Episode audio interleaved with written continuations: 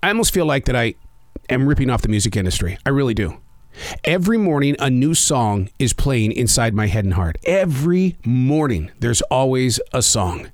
Like just a couple of seconds ago, my my tongue. That's that's a that's a foreigner song, isn't it? Long, long way from home. I think I owe money to the group Foreigner for putting that guitar riff inside my soul today. I I, I feel like I'm stealing it. Do you ever get that way? This is how we do it. Boom, boom. That was a song that was with me all day yesterday, a song by Montel Jordan. An American lifestyle from the very beginning. This is how we do it. As one person told me, you are set in your way. Well, of course I am, because this is how we do it. My neighbor Fred just changed his way of doing work. He's retired his riding lawnmower and replaced it with a robot lawnmower. It's the coolest thing. This is how we do it in America. It's a race to release us from weekly chores. I'd love to have my garbage cans go robotic. I, I never remember that it's a Tuesday, but this is how we do it. Which reminds me so much of the third section of the movie WALL-E. Did you ever see that, WALL-E? Where everyone in space is doing nothing but floating around in circles. Big old fat people riding these little things in circles, day in and day out. No real exercise, no real concerns. It's wake up and start floating. You know we're headed that way. The electric carts at a grocery store are always in use. I can't believe how big Walmart superstores are. Yet, yet, yet, yet. It is my choice. No matter how old I get, I am always going to walk that super Walmart store. But I will say that I think Amazon has made every one of us extremely lazy. Hey, it's Arroe. This is the Daily Mess, a chronological walk through an everyday world. I am a daily writer. I look at life and I believe that there is a story in every day that we are given. It is a gift. And to see things and to realize that they are just as genuine as your next breath. And then you become grateful and mindful because that next breath may not be there in a matter of minutes. God, that's too heavy. But this is the daily mess. If time were to suddenly stop moving so quickly, how would it affect you and me and the way that we expect things to happen? Look at how they're trying to speed up Major League Baseball right now. A time clock has entered the new season. And those playing the game, oh my God, they're having a tough time readjusting their lives.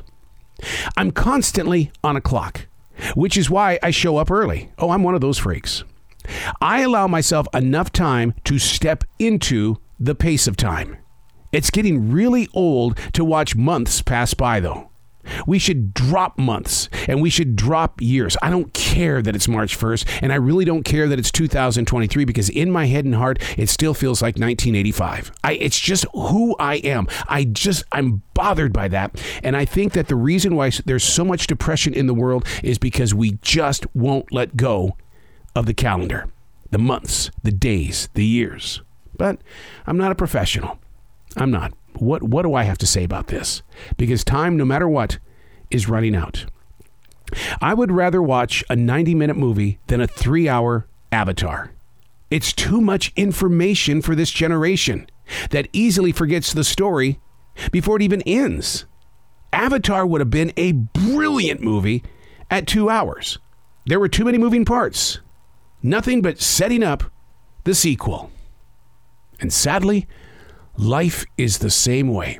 We're setting ourselves up for the sequel. The next day, the next week, the next month. You should see my Google Calendar. Jesus. It's it's packed with so much expectation.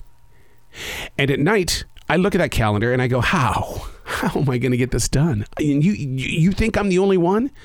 That's impossible. We have become these multitasking idiots that allow others to tell us how to do things, when it needs to be done, and more importantly, if you can't do it, I'll replace you. You're gone. What a threat, huh? Like I said, because of time, the calendar, the year, we have become this depressed generation because it seems like none of us are reaching our goals. We make the attempt, we give it our best, but there's always somebody on the sidelines going, hmm, not good enough. If time would suddenly stop moving, how quickly would it affect the way that we expect? Because we want to be fixed right now. I'll give you a good example. My wife just had hip replacement surgery just over two weeks ago. She's ready to rock right now. We, we put in four miles of walking yesterday on one of the greenways here in Charlotte. Four miles. Who, who would have ever thought of that 10, 15 years ago? But she thinks that she's fixed now. No. The doctor told her. He says, Give me six weeks. You've only been two weeks. Give me six weeks, and we'll get you back to a full recovery. You got to listen to those professionals. I'm not one. I'm not one. But if time were to suddenly stop moving so quickly in your own personal life, how would it affect the way that you expect? What are you running away from? Ooh, that's a good start. What are you trying to run to? Step number two. What do you expect to gain when you accomplish, if you accomplish? Step number three. What's next? Step number four. Uh, it was a bad idea. Step five. I'm Arroe, and that's the Daily Mess.